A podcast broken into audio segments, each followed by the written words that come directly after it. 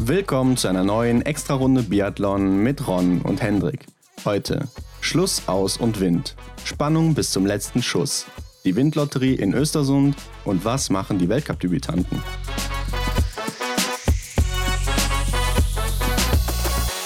Wow, Hendrik, was für ein Thriller zum Ende der Saison in Östersund. Ja, rund ging's. Ich habe jetzt so zwei Stunden nach dem großen Finale meinen Puls langsam ein bisschen runtergekriegt. Wie sieht's bei dir aus? Ja, also zwischenzeitlich war der schon sehr hoch, Boah. muss ich dir mal sagen. Also der ist richtig hochgekocht. Denn es ging ja nicht nur um den Gesamtweltcup, Hendrik, sondern für mich ja auch um den Tippspielsieg. Ja, stimmt. Für dich hatte das Wochenende ja auch richtig äh, Potenzial. Ne? Wie sieht's aus? Ja, ich glaube, da kommen wir später zu. Ne? Das Tippspiel immer erst nach den Rennen. Ich glaube, der eine oder andere weiß es sowieso schon. Mhm. Und deshalb würde ich sagen, lass uns keine Zeit verschwenden und direkt mal in die Woche reinspringen. Was ist so passiert, bevor es losging? Denn die Rennen waren ja auch erst ziemlich spät am Freitag. Genau, das Wochenende war vollgepackt und über die Woche ist gar nicht ganz so viel passiert. Ne? Die Meldung, die ich jetzt mitbekommen hatte, ist, dass Michael Greis seinen Cheftrainerposten im polnischen Damenteam äh, abgegeben hat. Dort ist er zurückgetreten. Auch der Cheftrainer der Herren, der Norweger Andres Bradley, ja, die sind einfach ihren eigenen Erwartungen mit dem Team nicht gerecht geworden und haben sich dann dazu entschlossen, getrennte Wege zu gehen. Okay, also beide sind jetzt nicht mehr im polnischen Team Trainer oder wie ist das? Ja, genau. Beide Posten übernimmt jetzt ein Herr, dessen Namen ich definitiv nicht aussprechen kann. Deswegen lasse ich das jetzt hier mal an der Stelle. Könnt ihr sicher nochmal wo nachlesen. Ich glaube, der Vorname geht noch zum Aussprechen so gerade. Ja, Adam, das kennt man, ne? aber vom Nachnamen bezweifle ich. Ja, der wird schwierig. Ja, Gebe ich dir recht, habe ich auch gesehen. Ja, mit Sicherheit. Äh ein schwerer Verlust für das polnische Team, denn Michael Greis bringt da ganz klar viel Erfahrung mit als äh, mhm. Olympiasieger, ja. Weltmeister, Gesamtweltcupsieger damals, ähm, auch noch gar nicht so lange her. Mhm. Der eine oder andere wird sich noch daran erinnern. Ja, mal sehen, wie es für ihn weitergeht. Ne? Äh, wird er jetzt mit Sicherheit nicht in Rente gehen, sondern sich einer anderen Nation anschließen? Ja, kann ich mir auch gut vorstellen. Ich könnte mir vorstellen, dass das schwierig ist, jetzt direkt vor der Olympiasaison noch, äh, denn die meisten Nationen halten ihre Trainer ja über so einen Olympiazyklus, also vier mhm. Jahre mindestens. Aber Hendrik, wir haben auch vergessen, letzte Woche über Stola Holmler Greit und das blaue Trikot zu reden, denn äh, innerhalb der Woche ist uns dann mal aufgefallen, mhm. dass er das blaue Trikot schon gewonnen hatte in Novo Mesto. ja, stimmt. Also er hat da schon. Ist aber auch sonst mal wieder keinem aufgefallen. Ja, stimmt. Wir waren also nicht die Einzigen.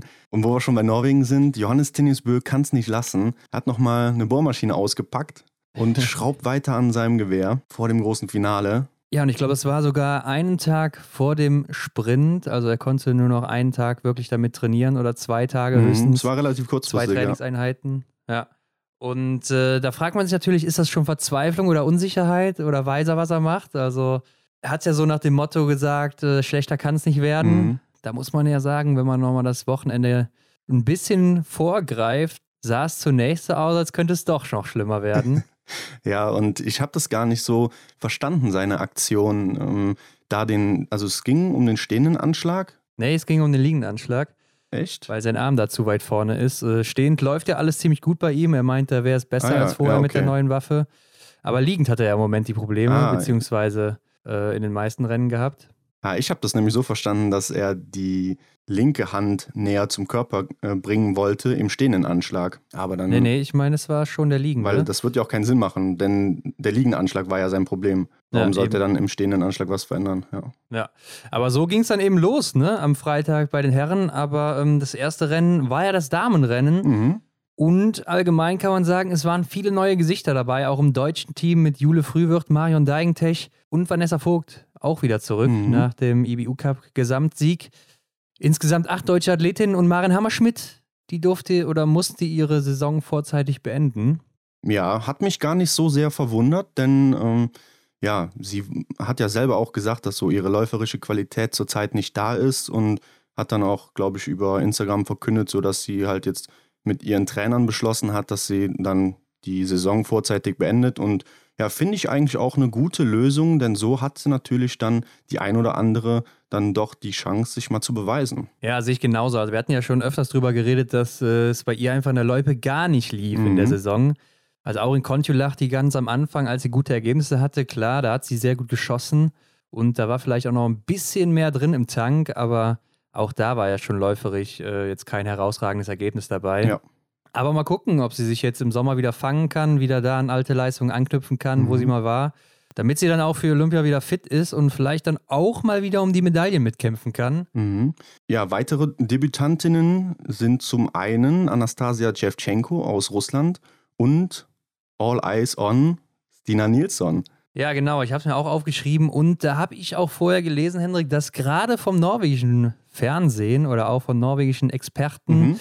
Das so ein bisschen kritisiert wurde, dass sie mitgenommen wurde, weil ihre äh, IBU-Cup-Ergebnisse ja auch gar nicht so gut waren. Ne? Also Ja. sie hatte jetzt, ich glaube, ihr bester Platz war ein achter Platz in einem Verfolger Mhm.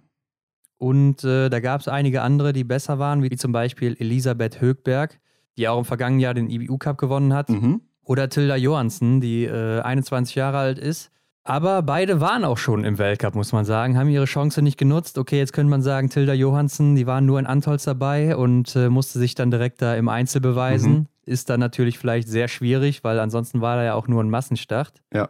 Und ich glaube, bei Stina Nilsson muss man auch so ein bisschen berücksichtigen, dass sie natürlich unheimliches Potenzial hat, gerade auf der Strecke. Ja, definitiv. Wenn sie da mal äh, wieder in die Spur kommt, wo sie mal war, Mhm. Dann wird sie da wahrscheinlich äh, in ähnlichen Sphären unterwegs sein wie Tiril Eckhoff, wenn nicht sogar noch äh, heftiger, läuferig. Ja, man meint ja zurzeit, dass eigentlich gar nicht mehr zu toppen ist, aber ja, die Schwedin könnte da vielleicht noch einen draufsetzen. Und man muss natürlich auch bedenken, dass in der nächsten Saison schon Olympia vor der Tür steht. Also du willst Stina Nilsson bis dahin natürlich auch dann fit kriegen als Trainer, Mhm. beziehungsweise dass sie eventuell auch um die Medaille mitkämpfen kann. Denn ich glaube, sie ist schon oder könnte eine starke Bereicherung für das Team sein. Ja. Muss man natürlich mal abwarten, was da dann auch im, äh, am Schießstand geht Mhm. im Sommer. Klar, ja. Aber springen wir doch mal rein in den Sprint der Damen. Hier ging es ja im Gesamtweltcup um nichts mehr, Mhm. aber das blaue Trikot war noch sehr interessant.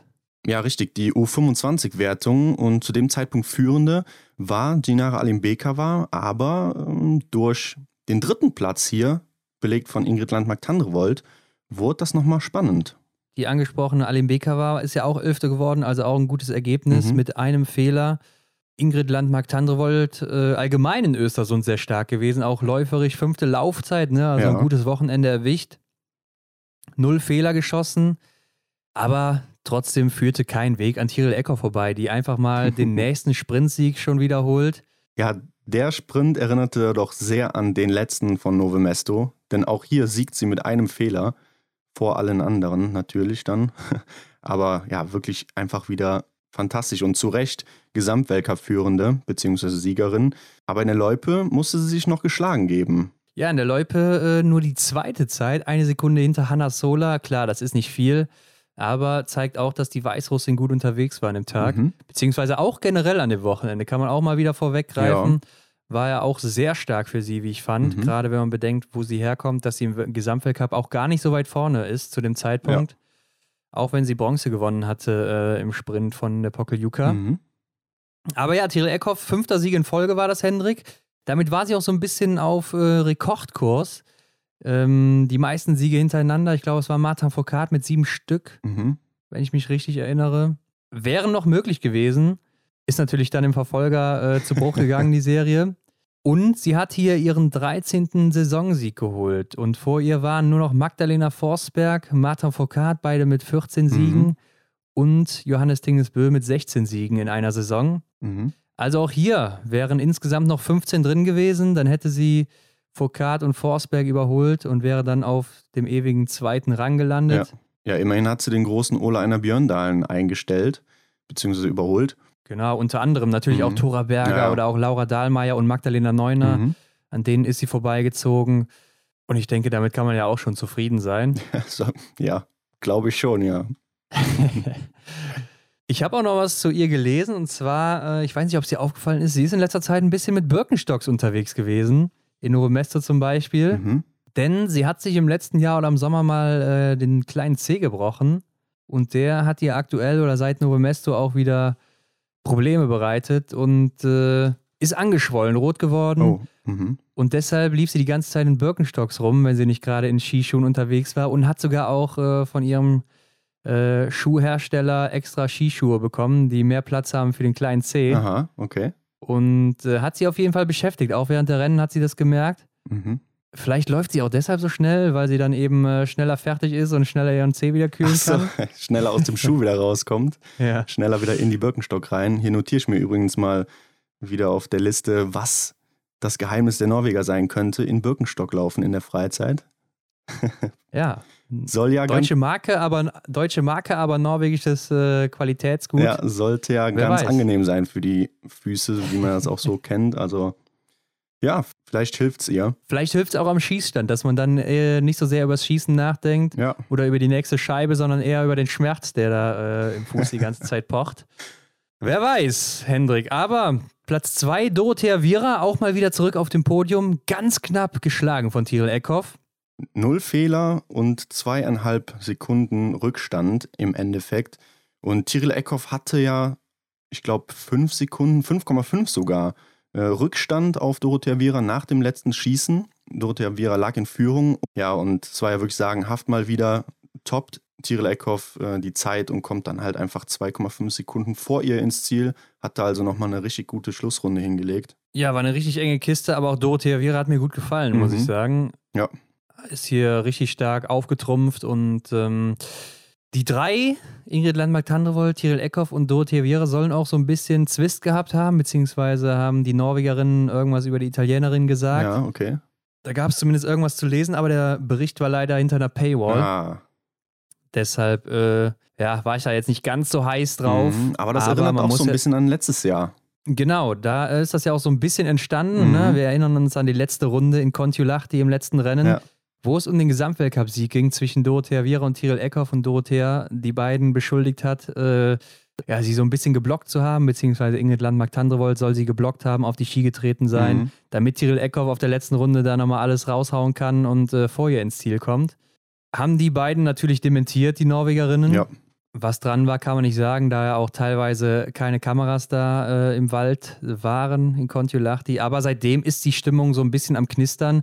Ich muss aber sagen, auf der Pressekonferenz hat man es nicht so wirklich gemerkt. Also Mhm. weiß ich nicht, ob der Bericht dann äh, wirklich so wahrheitsgetreu war oder ob das einfach wieder nur so ein bisschen Schlagzeile war, um Mhm. ein paar Klicks abzustauben. Ja, ich muss sagen, Dorothea Viera finde ich bei der Pressekonferenz immer sehr neutral eigentlich. Und jetzt gerade auch in den letzten Rennen oder hier bei der Pressekonferenz nach dem Sprint war sie auch so sehr fokussiert, fand ich. Also Ja.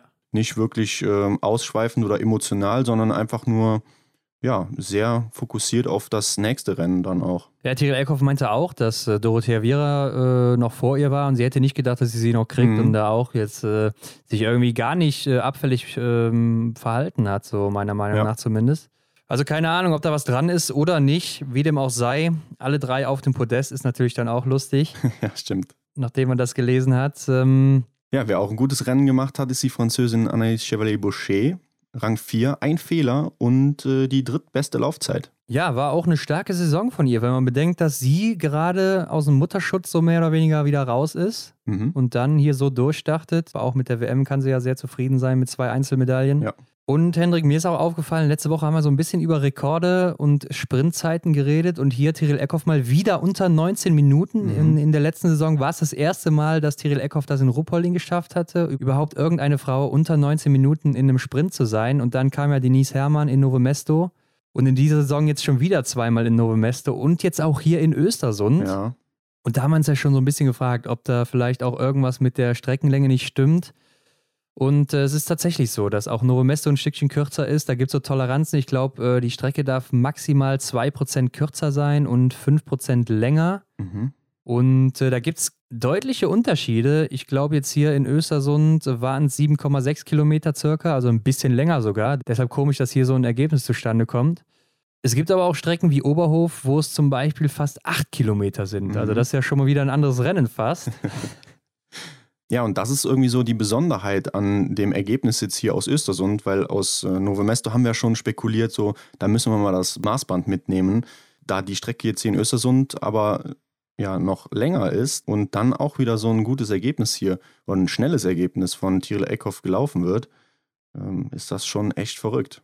Ja, sehe ich genauso. Also ähm, Novo Mesto, da waren wir bei 7476 Metern, Mhm. also knapp unter den siebeneinhalb, die äh, ja eigentlich vorgegeben sind.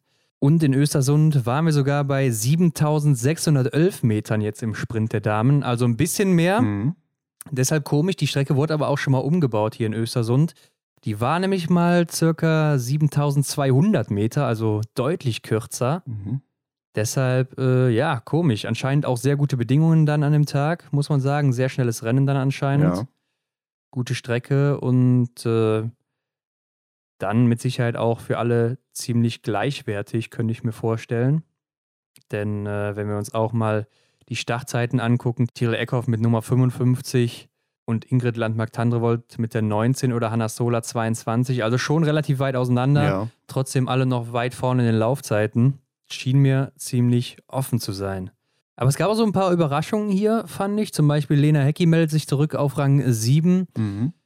mit 10 Treffern auch. Und äh, Milena Todorova aus Bulgarien auch mit 10 Treffern auf Rang 8.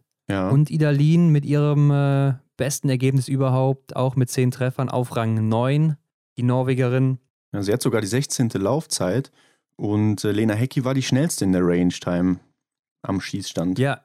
Ja, ist mir oft aufgefallen, dass die Schweizerin da echt ziemlich häufig äh, die schnellste ist in Mhm. letzter Zeit auch. Wenn sie dann noch trifft, klar, ist sie oben mit dabei. Und wo du es ansprichst, Tyrell Eckhoff wird auch immer schneller und sicherer am Schießstand. Hat nämlich auch die zweitschnellste Range-Time gehabt. Ja, ungewohnt.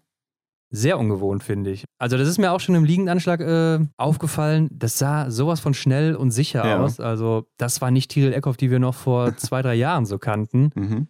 Wo man bei jedem Schießen so ein bisschen Angst hatte oder auch vielleicht in der letzten Saison noch. Das hat sich doch deutlich geändert bei der Norwegerin. Und auch Paulina Fialkova, Hendrik, auf Platz 10 zurück mit einem Fehler und mit der acht besten Laufzeit. Also scheint ihre Corona-Infektion ganz gut überstanden zu haben zum Ende der Saison hin. Und könnte natürlich dann auch im nächsten Jahr wieder eine sein, die äh, konkurrenzfähig ist und äh, vorne mit ums Podium kämpfen kann. Mhm, Ja, ich denke, das gibt auch nochmal so einen guten Push, so am Ende der Saison dann da doch nochmal in den Top 10 zu sein und äh, Motivation für den Sommer, keine Frage. Ja. Ron, du hast es eben schon angesprochen zu Beginn, acht deutsche Damen im Feld vertreten hier und ich hatte so den Eindruck, dass die Stimmung ziemlich gut war, oder? Also man konnte viele äh, Bilder im Fernsehen sehen vom Aufwärmbereich und da wurde gegrinst, gelächelt und äh, sich abgeklatscht. Also das hatte irgendwie so einen, so einen ja, fast Klassenfahrtcharakter mit so vielen Leuten, die dann da ja einfach Spaß am Sport hatten.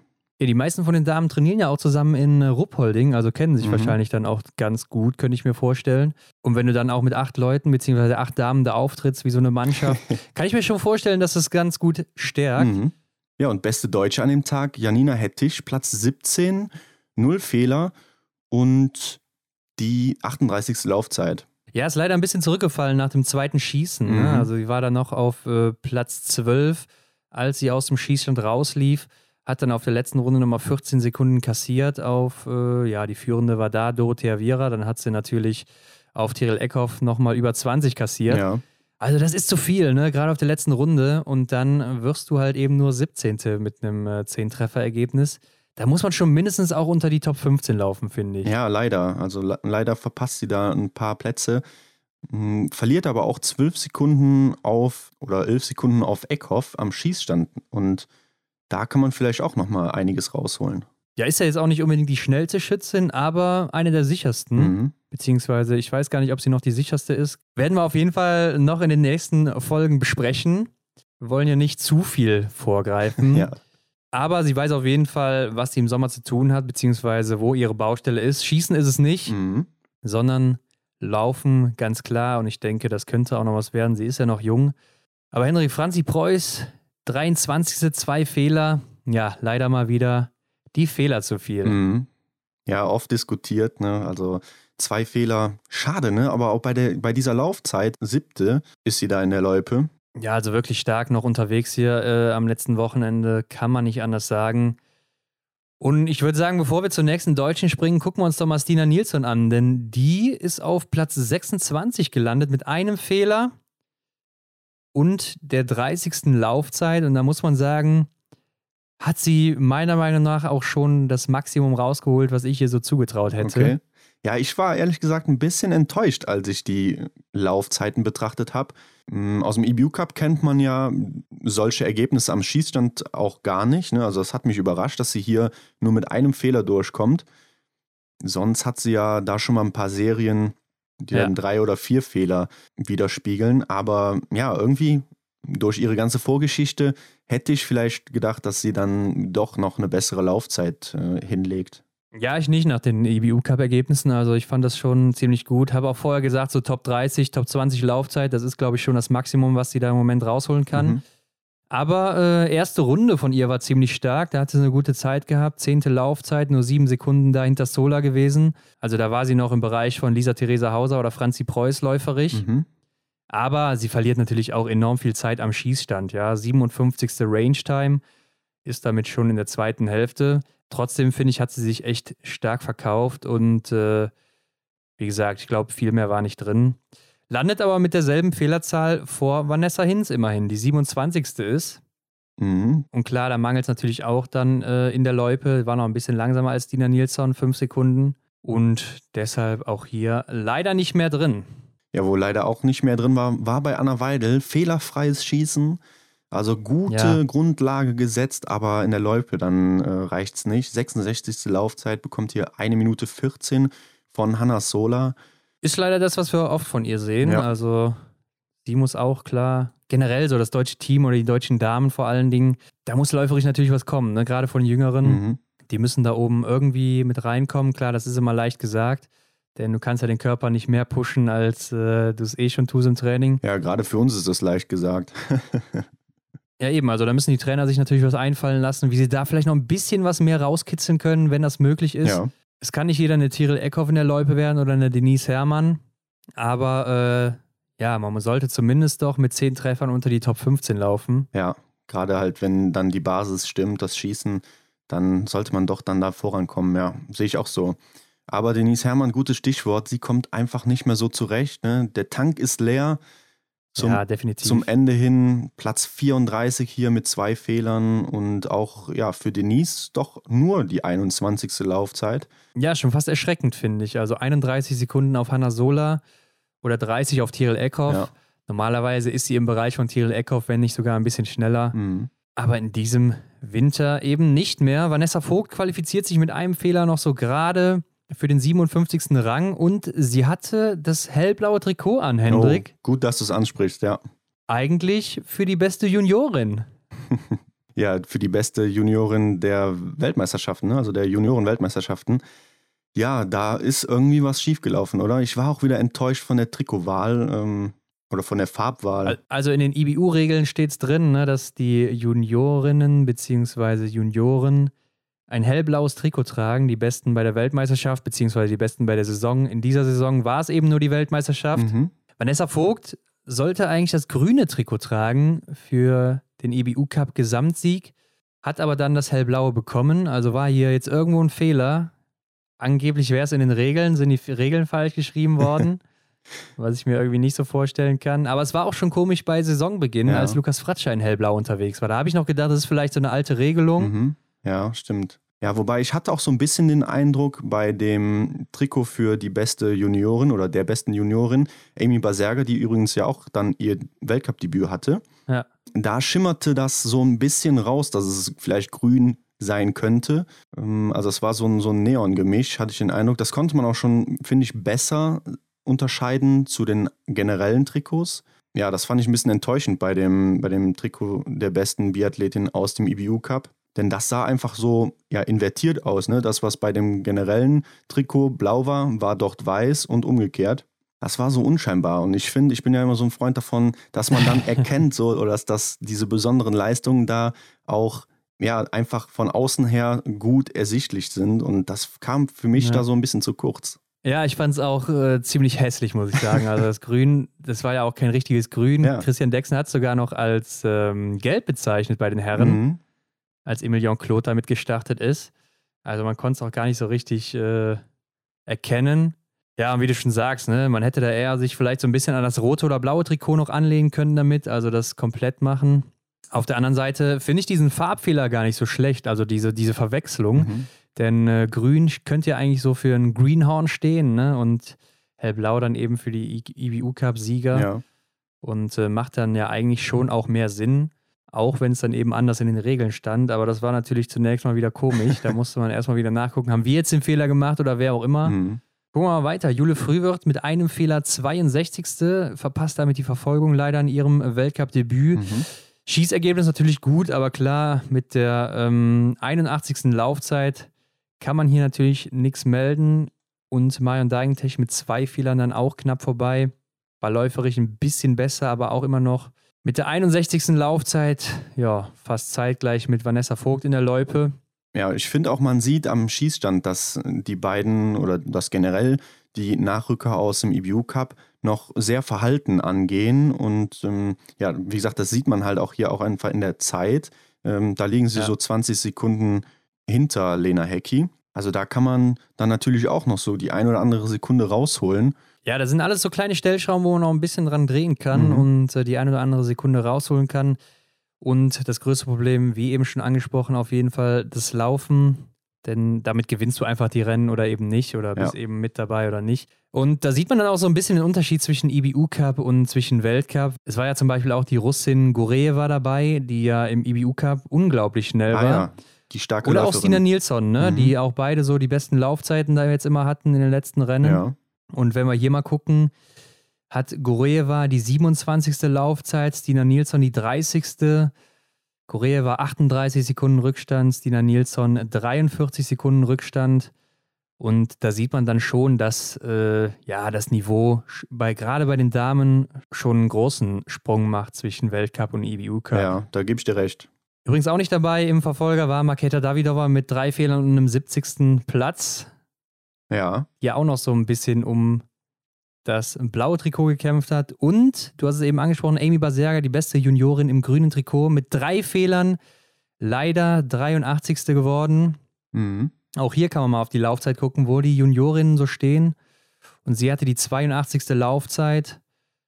Und ja, da ist dann natürlich auch noch ein bisschen was zu tun. Trotzdem denke ich, dass sie irgendwann mal oben mit dabei sein wird. Ja, ich denke, das ist auch nur eine Frage der Zeit, denn sie ist ja noch relativ jung. Und man weiß natürlich auch nicht, wie sie das Rennen nach den drei Fehlern noch angegangen ist. Ich denke schon, dass sie bis zum Schluss Gas gegeben hat und alles rausgehauen hat bei ihrem Debüt. Ja. Aber mehr war dann erstmal nicht drin. Ja, später am Tag dann noch der Sprint der Herren.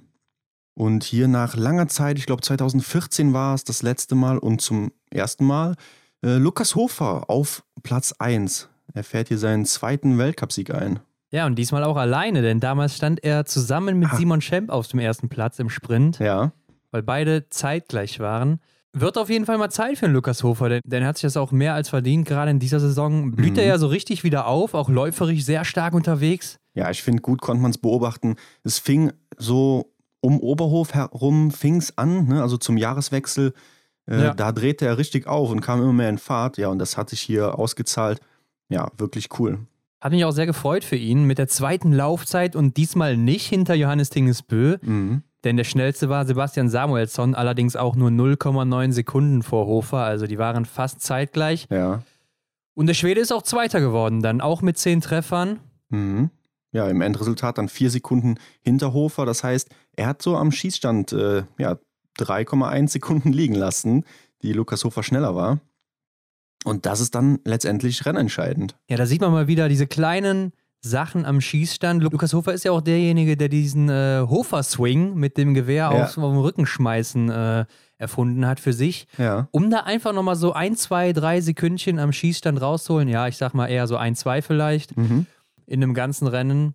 Und da sieht man doch, das kann sich am Ende dann auch bezahlt machen in Form von Platzierungen. Also im Sprint zählt wirklich jede Sekunde. Mhm. Und Taye Bö wird Dritter, auch mit zehn Treffern, aber ich hatte so ein bisschen den Eindruck, ja, seine Laufform geht so ein klein bisschen zurück, denn am Anfang war er ja doch immer unter den Top 3 läuferig. Mhm. Jetzt hier sechste Laufzeit ist noch okay, aber hat auch 15 Sekunden Rückstand circa läuferig auf die beiden vorne. Ja. Und auch Simon Detieu wieder mit einem starken Rennen, Hendrik. Vierter Platz, zehn Treffer. Ja. Allerdings diesmal äh, nicht ganz so schnell unterwegs gewesen. Und ich glaube, das Hauptaugenmerk an diesem Wochenende lag natürlich auf Sturla Holmler Greit und Johannes Tingesbö. Mhm. Der Kampf um das gelbe Trikot und der Kampf natürlich um die große Kristallkugel, den Sieg im Gesamtweltcup. Ja. Zu dem Zeitpunkt waren es dann auch sieben Punkte, die Johannes Tinnisbö Vorsprung hatte. Ja, und hier äh, ging es natürlich dann drum, Punkte zu sammeln, beziehungsweise dass, dass Stola Holmler Greit einfach Punkte gut macht. Und das ist ihm hier nicht so gelungen, wie man ähm, ja eigentlich hätte gedacht, oder? Ja, also für mich war das hier schon so der große Matchball für ihn. Ja. Also Johannes Tingesbö startet mit der 1, schießt zwei Fehler im Liegendanschlag, Mhm. ist damit schon mehr oder weniger raus aus dem Rennen. Stole Holmler Greit kommt ein bisschen später mit der 12, trifft alles, bricht aber läuferig ziemlich ein und äh, wird dann nur Sechster, landet nur einen Platz vor seinem Teamkollegen Johannes Tingesbö. Mhm. Und das, obwohl er auch nach dem zweiten Schießen noch Vierter war. Ja, da ist er eingebrochen. Ähm, Das konnte man echt gut beobachten, fand ich. Es sah auch nicht mehr so ganz flüssig aus bei ihm auf der, in der Spur. Ja. Also da ging ihm dann auch scheinbar die Puste aus. Ja, und hier war es eben wichtig, so ein paar Leute zwischen sich und Johannes zu setzen, damit er einfach mehr Punkte macht, beziehungsweise mehr Punkte aufholt noch auf den Norweger. Mhm. Hat es am Ende nicht geschafft, denn Johannes Dingsbö, wie angesprochen, auf Platz 7, nur einen Platz hinter ihm mit zwei Fehlern, auch wieder eine starke Leistung, äh, läuferig muss man sagen. Ja, ganz genau. Genauso wie Johannes Dahle, der auch mit zwei Fehlern hinter Johannes liegt. Ja, und dann kommt schon der erste Deutsche auf Platz 10, Roman Rees. Null Fehler, 22. Laufzeit, am Schießstand wieder gut gearbeitet. Es wurde auch generell sehr äh, gut geschossen an dem Tag. Ja, eigentlich relativ ungewöhnlich für Östersund, wo ja auch der Wind immer mal wieder herrscht. Ja, haben wir letzte Mhm. Woche auch schon mal angesprochen mit Dominik Windig als äh, Massenstart-Weltmeister Ja. damals 2019. Und äh, da wurden ja auch schon äh, die ein oder anderen Rennen abgebrochen. Und hier stand es ja auch an diesem Wochenende wieder so kurz auf der Kippe. Aber da kommen wir nachher noch zu. Ja, immerhin mal ein Top-10-Platz für Roman Rees mit zehn Treffern. Lässt sich drauf aufbauen, würde ich sagen. Ja, er wird mal belohnt für die Null hier am Schießstand und war damit ja eine relativ gute Ausgangslage für den Verfolger. Und wo wir bei Deutschen sind, können wir auch mal kurz ansprechen, was wir noch nicht getan haben. Es waren ja auch noch ein paar andere Herren dabei diesmal, auch acht an der Zahl.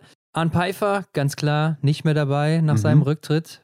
Dafür Philipp Navrat, der zurückkommt, Justus Strelo durch seine guten Leistungen und David Zobel, der füllt dann eben diesen leeren Platz noch. Ja. Also Strelo und Zobel beide mit Weltcup-Debüt hier. Mhm. Und über dem ganzen Rennen hat natürlich wieder eine Person gewacht, Hendrik, nämlich Christian Dexne, der auch mal wieder mehr oder weniger on fire war, kann man sagen. Ja, wir haben ihn ja schon zwei Wochen lang vermisst, beziehungsweise ja doch fast drei schon waren es. Äh, die Woche Pause, dann zwei Wochen Ja. ZDF und dann war es endlich mal wieder soweit. Die Stimme des Biathlons hat uns den Tag versüßt. Und er hat ja schon unter anderem vorhergesagt, dass Lukas Hofer eine ganz gute letzte Runde laufen kann. Ja, Denn der Italiener brennt ja wie eine Fackel, laut Christian Dexne. Ja, ich finde, das konnte man gut sehen. Und äh, Ponzile Oma hat zwar Oma im Namen, aber läuft Ja. nicht wie eine Oma. Ne? Also, Ja. das äh, auch mal wieder so ein Spruch von Christian, ey, also Ja, es waren generell an dem Wochenende viele ähm, Wortspiele drin. Ich denke, das Highlight war auch eher wieder, dass Thierry Lange auf seiner letzten Runde jetzt mit einer Banane im Gesicht laufen wird. Das hat er auch noch gesagt, nachdem der Belgier nämlich 15. geworden ist und 10 Treffer gesetzt hat. Ja, Also schade, dass wir das jetzt erstmal nicht mehr sehen werden, beziehungsweise hören. ja wollte gerade sagen, auch hören. Ne? Das, da müssen wir jetzt auf die Zähne beißen. Der nächste Deutsche, Benedikt Doll, auf Platz 31, drei Fehler. Ja, aber immerhin war er noch schnellster Deutscher auf Rang 7, was die Laufzeit betrifft. 20 Sekunden Rückstand auf Samuelsson. Ja, Tja, das leidige Thema bei Benedikt Doll mit dem Schießstand da. ja, er enttäuscht mich einfach nicht. dahingehend echt. Also sehr, sehr schade. Er hätte so das Potenzial, da vorne mitzumischen und am Schießstand klappt es halt einfach nicht. Aber mit drei Fehlern auch der schnellste mit drei Fehlern an einem Tag. Also, ja, man sieht, der Benny, der hat schon drauf, ne, Mhm, wenn, wenn er einfach Fall, treffen ja. würde. Erik Lesser wird mit zwei Fehlern 33. Justus Strelo beim Debüt 37. mit einem Fehler, finde ich, ist ganz solide. Ja, muss ich auch mal so unterstreichen hier. Also direkt für den Verfolger qualifiziert und ja, das ist ja nicht so ein Ding auf der Kippe, denn ähm, die besten 60 qualifizieren sich und er ist hier knapp in der zweiten Hälfte vertreten. Also das hat, da hat er sich schon gut gezeigt. Er hat mir auch speziell, wenn man jetzt ähm, drüber spricht, wer von den neuen Athleten im deutschen Herrenteam gut performt hat oder beeindruckt hat, würde ich Justus Strelo sagen. Er hat mir gut gefallen, äh, gerade auch so sein Liegendanschlag. Gut, hier hat er einen Fehler gesetzt. In der Verfolgung sah das nochmal anders aus. Er strahlt schon eine gute Präsenz am Schießstand aus, meiner Meinung nach. Und das ähm, ja, zieht ein bisschen. Ja, ist auch seine große Stärke, keine Frage. Also schießen kann der Junge. Auch hier läuferig 52. Laufzeit, da muss noch ein bisschen was gehen, aber fürs erste Weltcuprennen, ja, wie schon gesagt, ziemlich solide. Mhm. Philipp Navrat 42. mit drei Fehlern leider. Ja, und alle stehend. Alle stehend. Der lag auch sehr gut im Rennen, ne? läuferig im Bereich von Erik Lesser, 20. Laufzeit gehabt. Mhm. Also ähm, macht ein super Rennen bis dann eben zum Stehendanschlag und verbaut sich da so ein bisschen was. David Zobel mit zwei Fehlern wird 52 ist läuferig ja ganz knapp vor Justus Strelo. Also die beiden äh, machen ein ähnliches Rennen, nur David Zobel eben ein Fehler mehr. Ja. Und Philipp Horn schafft es leider nicht mit vier Fehlern und der hat mir richtig leid getan, Hendrik. Ja, da sprichst du was an. Also direkt zum liegenden Anschlag hier. Drei Fehler geschossen. Man konnte auch gut beobachten, fand ich, wie er nochmal hinterm Diopter so hervorkommt und schaut links, rechts, was machen die Fahnen, dreht und äh, ja, ich weiß nicht, ob er genau wusste, was er tun soll. Er hatte sicherlich einen Plan, aber ja, es war irgendwie unberechenbar. Ja, ich glaube schon, dass er auch sehr verunsichert war und nicht so wirklich wusste, was jetzt hier Sache ist. Mhm. Aber ja, da gilt es echt im Sommer nochmal äh, den Liegendanschlag zu überprüfen und äh, gucken, was da nicht so stimmt. Da muss ja irgendwas sein, was da nicht funktioniert bei ihm, ganz klar. Ja, hier sehen wir die drei schon öfters jetzt in den Rennen, wo wir ihn gesehen haben. Ja, und im Sprinter darfst du halt maximal zwei Fehler haben, damit du da vielleicht noch ein akzeptables Ergebnis äh, rausbringst. Ich glaube, in Antols damals hat er doch mit zwei Fehlern, äh, ist er noch unter die Top Ten gelaufen. Mhm. Er war sehr stark unterwegs und ja. hier dann sowas. Schade, ja, und äh, letzter im Bunde des deutschen Teams ist Johannes Kühn auf Platz 93. Acht Fehler, also vier im jeweiligen. Läuferisch top, muss man wirklich sagen. Also trotz vielleicht auch dann mit Wut im Bauch über die Schießeinlagen äh, hier die neunte Laufzeit gelaufen. Äh, aber ja, hier ist auch echt der Wurm drin bei ihm. Ja, aber lauf mal die neunte Laufzeit mit acht Strafrunden in den Beinen. Also ja, da wird er ordentlich Dampf Wahnsinn. im Magen gehabt haben, so kann ich es mir vorstellen. Das Rennen hätte ich gerne mal gesehen mit einem Fehler oder vielleicht sogar ja, mit null Fehlern. Wirklich. Da hätte ich mir echt vorstellen können, dass er vielleicht sogar noch ähm, aufs Podest gelaufen wäre an dem Tag. Mhm. Ja, ist bitter, wenn du halt so ein guter Läufer bist und dann so daneben schießt. Also, das ist natürlich 20% Trefferquote sehr hart. Ähm, ja. Haben wir auch schon besser von ihm gesehen, ne? Stand ja schon im Podest, auch in der letzten Saison in Oberhof noch, ja, Dritter klar. geworden ja. im Sprint. Ja, hoffentlich kriegt er das in den Griff, ne? Denn Arndt Pfeiffer sagt ja auch, die deutsche Mannschaft braucht den Johannes Kühn. Ähm, er ist eins der besten Talente, was man so in der Loipe zurzeit hat. Und hoffentlich kann er die Karten auch mal gut ausspielen. Dann äh, könnte das was werden. Ja, sehe ich auch so. Also, ähm, das gilt noch in den Griff zu kriegen. Wenn das möglich ist, er hat ja schon gezeigt, dass er es kann und das muss dann einfach nur konstanter werden. Ja.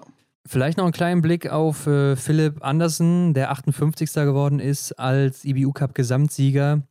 Ja. Läuferich 42. Zeit, also war nicht so gut unterwegs. Mhm. Navrat hat ihm da schon gezeigt, wo der Hammer hängt, auch gerade läuferig. Im Schießstand waren sie gleich. Ja. Und Niklas Hartweg, Rang 87 mit vier Fehlern. Klar, da waren dann einfach ein paar Fehler zu viel. Und Hendrik, ähm, Emilien Claude, der beste Junior, hier auch im grünen Trikot unterwegs gewesen. Ah, ja. mhm. 67. geworden mit zwei Fehlern, ist auch auf der letzten Runde von Platz 60 dann noch zurückgefallen auf 67. Mhm. Also auch hier sieht man mit der 68. Laufzeit, da ist auch noch für die Junioren einiges zu tun, äh, was das Läuferische angeht. Ja. Und wenn wir hier nochmal gerade aufs Trikot eingehen, bei ihm fand ich äh, die Kombination, da war es ja blau und dann dieser spezielle Farbton, sage ich jetzt mal so. das, Farbton, ja. das war ähm, sehr auffällig, die Kombination. Also das, ja. das Blau macht es dann da aus im oberen Bereich, fand ich. Das äh, hat gut gekennzeichnet, dass da was Besonderes ist. Und ja, das war irgendwie bei den Frauen nicht so. Ja, mal sehen, wie es dann im nächsten Jahr aussieht. Zum Start werden wir das nicht mehr sehen, sondern das ist bei den Junioren nur zum Finale und bei mhm. den IBU-Cup-Siegern ist es dann eben zum Finale und zum Start der neuen Saison. Ja. Die Verfolgung der Damen, Hendrik. Eine Frau steht wieder ganz weit oben und das ist der erste Sieg im Jahre 2021 für Marte Olsby-Reuseland. Mhm. Und man konnte richtig merken im Ziel, dass ihr ein Stein vom Herzen gefallen ist. was sie abgezogen hat, das war ja auch wohl wirklich ein gutes Rennen. Wenn wir hier mal grob kurz alles zusammenfassen, die Wetterlage war ja äußerst windig. Ja, der Wind war richtig fies, also äh, unberechenbar hier. Manchmal hat sie Glück, manchmal hat sie Pech und ähm, ich glaube, der eine oder andere Schießstand, den hat es da auch mehr getroffen als äh, den anderen. Sehr schweres Rennen. Ja, hier ist auch nur Emily Kalkenberg mit zwei Fehlern durchgekommen und alle anderen, soweit ich das jetzt hier überblicke auf die Schnelle, sind mit ordentlich Fehlern äh, ins Ziel gekommen. Also, also da hätte man echt nochmal drüber nachdenken können, ob man nicht die Strafrunde nochmal ein bisschen breiter machen muss, so viele wieder am Kreiseln waren gleichzeitig. ja. ja, also Wahnsinn, äh, was hier an Fehlern geschossen wurde.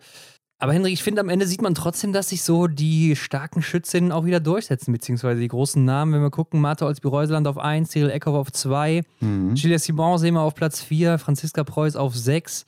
Äh, das sind alles so Namen auch, die man da vorne erwartet hätte teilweise. Ja. Klar, die eine oder andere Favoritin hat es dann natürlich erwischt, aber trotzdem setzen sich am Ende die großen Damen durch. Mhm. Und eine unscheinbare, nämlich die aus dem Sprint schnellste Hanna Sola, hier auf Platz 3 von Platz 13 gekommen, also macht 10 Plätze gut, auch 5 Fehler geschossen. Ähm, sie war auch dann wieder flott in der Loipe, denn hier hatte sie wieder eine super Laufzeit, nämlich den dritten Platz. Also zum Schluss der Saison ist die Belarusin noch, noch mal gut in Fahrt gekommen. Ja, und auch die drittbeste Frau isoliert betrachtet. Ja. In der Schießzeit die vierte Zeit, also da rückt sie ein bisschen von ihrem dritten Platz ab. Aber äh, Super Rennen von ihr, keine Frage. Mhm. Ich glaube, es ist auch so eine Frau, die dann im nächsten Jahr immer mal so ein kleiner Underdog ist, ne, für den einen oder anderen Sieg, vielleicht dann bei Olympia auch auf die Medaille hier und da. Ja, dass sie dann. Darf man nicht unterschätzen. Mh, dass sie dann da nochmal ihren großen Tag erlebt. Das kann gut sein, ja. Weil sie auch läuferig echt stark ist. Emilia Kalkenberg ist dann auch von 21 auf 5 vorgelaufen mit nur zwei Fehlern. Und hinter ihr war dann Franziska Preuß, die von 23 auf 6 vorgelaufen ist. Mhm. Also beide ein echt starkes Rennen gemacht. Franzi leider mit vier Fehlern an dem Tag, aber das war noch ein ganz gutes Ergebnis, muss man sagen. ja. Martha Holzby-Reuseland war übrigens äh, die beste Frau auch des Tages, also nach Abzug des äh, Sprintrückstandes. Ja, und ich finde, ähm, das Rennen war echt offen, oder? Also zu jeder Zeit, ähm, zu jedem, nach jedem Schießen wurde es so schon mal durchgemischt, ähm, ja, durch natürlich die ganzen Strafrunden. Und das wurde beim zweiten Schießen, habe ich mir notiert, äußerst deutlich ja, hat es die ein oder andere richtig zerrissen. Zum Beispiel ja, auch Tiril Eckhoff mit ihren zwei Fehlern dann im zweiten liegenden Anschlag. Oder auch Ingrid Landmark-Tandrevold, die ja da äh, geführt hatte mhm. nach dem ersten Schießen und dann zum zweiten kam. Und ich glaube, viermal in die Runde musste, kann das sein? Ja, dreimal musste sie in die Runde, aber das waren nicht ihre letzten drei, ja. denn da folgten noch zweimal drei.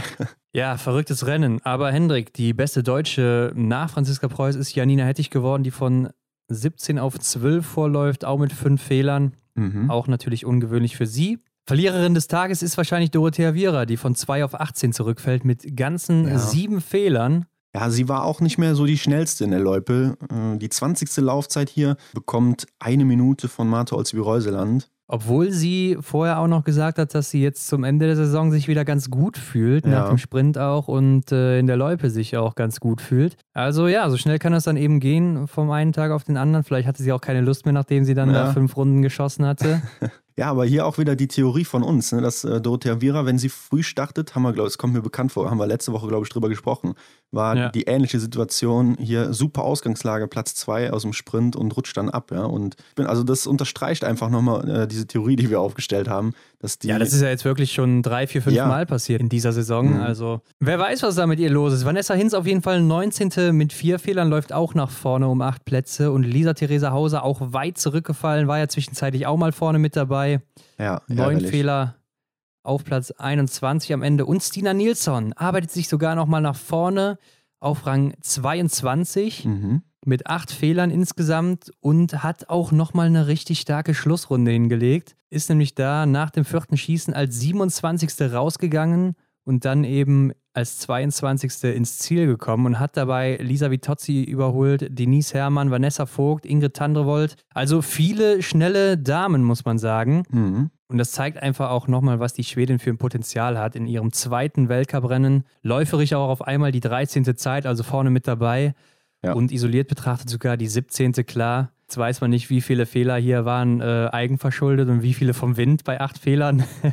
ja. Vertuscht das wahrscheinlich so ein kleines bisschen bei ihr. Mhm. Aber äh, das Debüt von ihr war mehr als gelungen. Also das hat ihr, glaube ich, keiner so zugetraut vorher. Ja, das kann man so stehen lassen. Wer sich auch gut geschlagen hat, ist Vanessa Vogt, denn sie ist von Platz 57 auf Platz 25 vorgelaufen und war an dem Tag die zweitbeste Schützin. Sie hat drei Scheiben stehen lassen.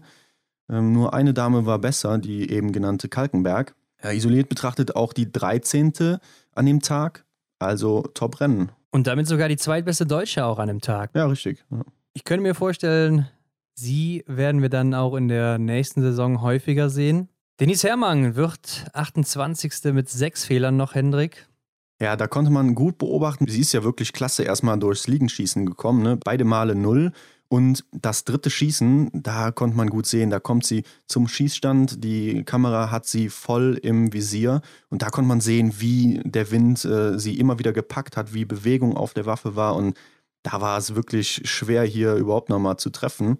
Ja, und dementsprechend hat sie dann da vier Fehler geschossen. Verrückt, wie der Wind halt manchmal so einen krassen Einfluss haben kann. Ja, und was viel verrückter ist, ist die Leistung von Hanna Oeberg an diesem Wochenende. Denn die Schwedin startet als 52. aus dem Sprint und wird am Ende 54. hier im Verfolger mit neun Fehlern. Läuferig, nur die 30. Zeit und sie verspielt damit mehr oder weniger alles, was sie mhm. äh, sich aufgebaut hat in der gesamten Saison. Und damit war der dritte Platz von ihr auch nochmal ordentlich in Gefahr. Den hätte sie relativ locker absichern können jetzt hier mit Sprint und Verfolger. Mhm. Mit einer ganz soliden Leistung, aber klar, zweimal außerhalb der Punkte hier. Da kannst du natürlich dann nicht mehr viel holen und ist ganz klar die Verliererin der Woche, muss man so sagen. Und ähm, ich sogar gedacht, dass sie eventuell durch den Heimweltcup in Östersund nochmal so einen kleinen Push bekommt, dass sie sich da auf der Strecke wohlfühlt, ne, diese ganze Heimat äh, und so, dass das zieht bei ihr. Aber ja, das äh, war irgendwie nicht so der Fall. Habe ich auch gedacht, vor allen Dingen, weil sie sich auch noch geschont hat in der letzten Woche in den Staffeln. Mhm. War sie ja nicht dabei und äh, um dann hier eben nochmal fit zu sein, hat im Endeffekt nichts gebracht. Und du weißt ja wahrscheinlich auch noch, wo wir am Anfang gesagt haben, die Frau wird ganz schwer zu schlagen sein, wenn es um den Gesamtweltcup geht. Denn sie ist ja sowas von stark aufgetreten in Kontiolahti. Ja, und dann hier gegen Ende so ein starker Einbruch, das äh, ja, ist schon echt krass. Was vielleicht noch bitterer ist, ist, dass Anna Weidel von 31 zurückfällt auf Platz 58 und damit letzte wird hier im Verfolger mit neun Fehlern auch. Ja, sie ist auch, wenn man auf die Laufzeit schaut, vorletzte. Ja, ich habe auch keine Stimmen gehört oder äh, irgendwas gelesen, woran das da vielleicht lag. Natürlich hat der Wind sie schwer erwischt, denke ich mal, wobei das hat ja bei anderen Leuten auch so äh, Einfluss gehabt, äh, wenn man nochmal schaut. Platz 52, äh, die Schweizerin Kadurich mit 10 Fehlern sogar. Ich denke mal, die läuferische Leistung aus dem Sprint kommt hier dann halt auch wieder zum Zuge. Ja, und mit 7 Minuten 18 Rückstand, da muss man ja schon fast Angst haben, dass man überrundet wird. Also da äh, kann Martha Olsby-Reuseland nicht mehr sehr weit gewesen sein. Mhm, ja. Das wäre natürlich auch nochmal ein Ding gewesen hier zum Abschied. Idalien ist nicht gestartet. Sie war wohl krank und Julia Juma auch nicht gestartet. Warum, weiß ich jetzt nicht. Ärgerlich für die junge Norwegerin. Der Platz 9 aus dem Sprint natürlich eine super Ausgangslage. Das hätte mich interessiert, was sie da noch rausgemacht hätte, denn sie ist ja auch so ein bisschen ähm, im Gespräch, dass sie eventuell so die nächste Tiril Eckhoff sein könnte. Ja, da glaube ich ehrlich gesagt nicht dran. Also Tiril Eckhoff hat in dem Alter schon andere Laufzeiten hingelegt oder war schon immer für ihre läuferische Stärke bekannt. Ja. Und das ist ja jetzt bei ihr nicht so der Fall. Also ähm, mal gucken, was da noch so rauskommt. Aber ähm, dass es eine Tiril Eckhoff wird, das glaube ich eher nicht. Aber Hendrik, Tiril Eckhoffs Siegesserie ist damit auch gerissen. War dann nichts mit dem sechsten Sieg hintereinander Martha Olsby-Reuseland macht dir da einen Strich durch die Rechnung, aber dafür gewinnt die Norwegerin Thierry Eckhoff dann doch die kleine Kugel mhm. in der Verfolgungswertung. Die Sprintkugel hatte sie ja schon. Ja. Damit die zweite Kugel, beziehungsweise die dritte neben der großen Kristallkugel, die ja auch schon sicher war. Mhm. Und damit kommen wir mal wieder zu dem Teil, der wesentlich spannender war an diesem Wochenende, nämlich die Herren. Ja, Verfolgung. Und hier ging es natürlich über 12,5 Kilometer und die Windverhältnisse, naja, die sahen so aus, als wären sie ein bisschen besser gewesen, oder? Ja, aber wenn wir auch mal auf die äh, Schießergebnisse gucken, dann war das nicht so viel besser. Klar, ähm, es war nicht so schlimm wie bei den Damen, aber trotzdem, ähm, ich glaube, hier ist auch keiner wieder mit null Fehlern durchgekommen. Ja, richtig. Und wir sehen allgemein wieder sehr, sehr viele Fehler. Ich sehe nur, dass äh, Florent Claude mit einem Fehler ist er durchgekommen. Mhm, Das war ja. der einzige.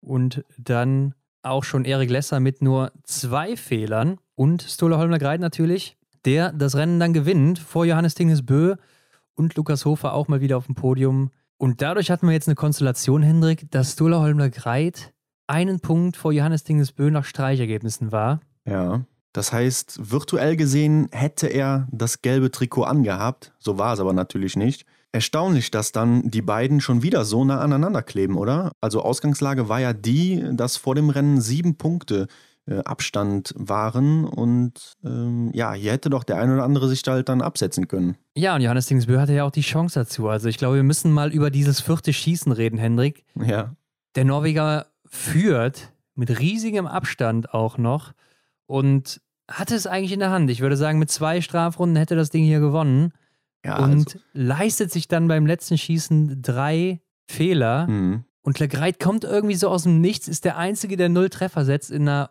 unglaublichen Zeit und läuft an allen vorbei zum Sieg. Und äh, da habe ich auch noch gedacht, boah, kann er das halten? Weil der sah Ja. nicht so gut aus auf den äh, Runden davor. Mhm. Aber ich glaube, da kam auch so ein bisschen das zweite Leben wieder zurück. Ne? Das ist da wirklich auch um sein Leben gelaufen, kann ich mir vorstellen. Ja. Ja, wenn wir nochmal kurz auf Johannes Dennis Bö eingehen. Er sagte auch nach dem Sprintrennen, dass er nicht mehr so weiß, was er machen soll. Er wirkte sehr ratlos, denn ja, er hat die Welt nicht mehr verstanden. Warum, oder er versteht sie wahrscheinlich bis heute noch nicht, äh, was da los war mit seinem, Schie mit seinem Schießen. Ja, und scheinbar. Also hier hätte er den Sack natürlich auch fast zumachen können. Ja, ne? Mit einem klar. Sieg hier, ja, da wäre das Ding eigentlich mehr oder weniger schon durch gewesen. Äh, Da hätte er sich im Massenstart einiges mehr erlauben können. Ja, und scheinbar hat er dann das Schießen so im Griff. Ne? Hier auch bei seiner Schwäche zweimal null, dann im stehenden Anschlag null und dann zum letzten Schießen, wie du gesagt hattest, ey, setzt er da wieder einen daneben, also drei sogar.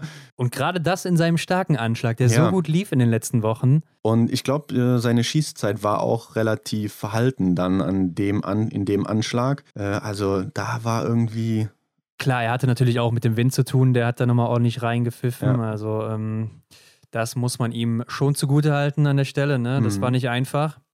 Umso besser für uns Zuschauer, denn das war ja wohl eigentlich die perfekte Ausgangslage für den Sonntag. Zumindest das, was die Spannung betrifft im Gesamtweltcup. Also spannender konnte es ja wirklich nicht mehr sein. Man konnte überhaupt, man, man kann auch überhaupt nicht vorhersagen, wer das Ding dann holen wird. Also Ja. bei dem Abstand, man, man könnte sagen, ja, Le Greit äh, schießt besser, der macht das Ding dann vielleicht im Massenstart. Aber seine Ergebnisse waren auch nicht so gut im Massenstart Mhm. bisher. Und äh, Johannes Dingesbö, ja, der hat jetzt hier den einen oder anderen Fehler gehabt, ein ein oder anderes schlechtes Rennen, aber irgendwann muss es ja auch mal wieder klappen und vielleicht zieht er dann so einen Massenstart ab wie ein Antholz, wo er da wieder souverän gewonnen hatte damals. Ähm, man wusste es einfach nicht. Man wusste es nicht. Mhm. Selten sowas Spannendes erlebt, fand ich. Und ähm, das ist aber genau das, was wir sehen wollten. Ja, in der Verfolgungswertung war ja auch noch nichts entschieden. Äh, Hier kämpfen gleich vier Athleten: Johannes Dinisbö, Quentin Fiormaillet, Weltmeister Emilien Jacquelin und Stola Holmler Greit eben um die kleine Kristallkugel. Und man muss sagen, dass Stola Holmler Greit eigentlich die schlechtesten Karten hatte, so von den Ja. Vieren, die wir jetzt gerade aufgezählt haben. Aber der Norweger schnappt dann auch noch seinem Kollegen Johannes Tingesbö die kleine Kugel hier weg. Und das war natürlich dann auch nochmal so ein Schlag in die Magengrube. Mhm. Also, nachdem der eh schon am Boden war, äh, nachdem er das Rennen so selber weggeworfen hat, holt sein Teamkollege ihm dann auch noch äh, die kleine Kristallkugel weg. Da muss man sich auch erstmal wieder fangen dann für das letzte Rennen, finde ich. Ja, ich Nach kann, so einem Tag. Ja, das kann ich mir auch gut vorstellen. Ich will nicht wissen, was Johannes ähm, so über Nacht dann da gegrübelt hat oder wie es ihm ging, ob er überhaupt ein Auge zutun konnte.